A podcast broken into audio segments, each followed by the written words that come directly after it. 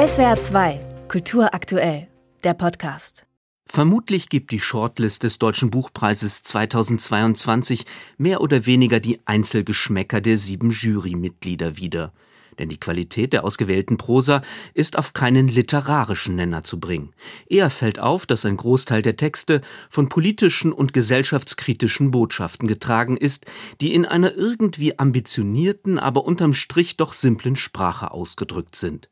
Insofern gibt die Auswahl der sechs Bücher durchaus einen aktuellen Zeitgeist wieder.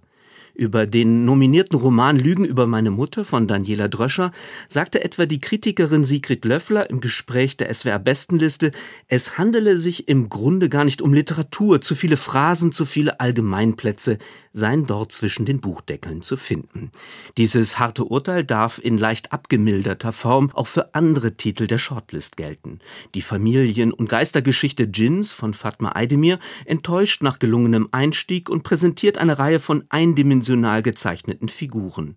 Wie auch Kim de l'Horizons Blutbuch, das von Ausgrenzungserfahrungen handelt und eine Familiengeschichte als flüchtige Hexerei verkauft, soll auch Eidemirs Stoff das Publikum vor allem bewegen und empören.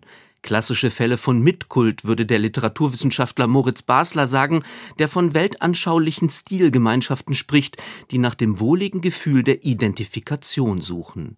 Interessanterweise könnte auch der Shortlist-Roman Nebenan von Christine Bilkau als Werk mit banaler Botschaft missverstanden werden, doch der feinsinnige Text, der von Einsamkeit in der unmittelbaren und sich ständig verändernden Umgebung erzählt, sperrt sich bei genauer Lektüre allzu klaren ideologischen Zuordnungen. Er besitzt jene auch literaturhistorische Tiefe, die dem sprachlichen Mittelmaß abgeht. Zwei Romane auf der Shortlist stechen hervor. Zum einen Jan Faktors Trottelfeldforschung, ein historisch persönliches Panorama, das vom sowjetischen Einmarsch in Prag bis zur Wendezeit in der DDR reicht. Der gewitzt melancholische Ich-Erzähler ringt nicht nur mit stalinistischen Skurrilitäten, er nähert sich auch dem eigenen Scheitern, das er nicht zuletzt im Suizid seines Sohnes erkennt. Warum aber ein Erzähler, der sich Trottel nennt, ständig zu hochliterarischen Reflexionen mit ausgiebiger Fußnotenkultur neigt, scheint nicht nur ein Kuriosum, sondern auch ein Schwachpunkt dieser gewiss amüsanten Assoziationsketten zu sein. Ganz der Kunst verschrieben ist Eckhard Nickels Roman Spitzweg, eine artifizielle Kriminal- und Liebesgeschichte, in der jugendliche Charaktere nach dem Schönen suchen und dabei sowohl mit moralischen als auch ästhetischen Defiziten konfrontiert werden.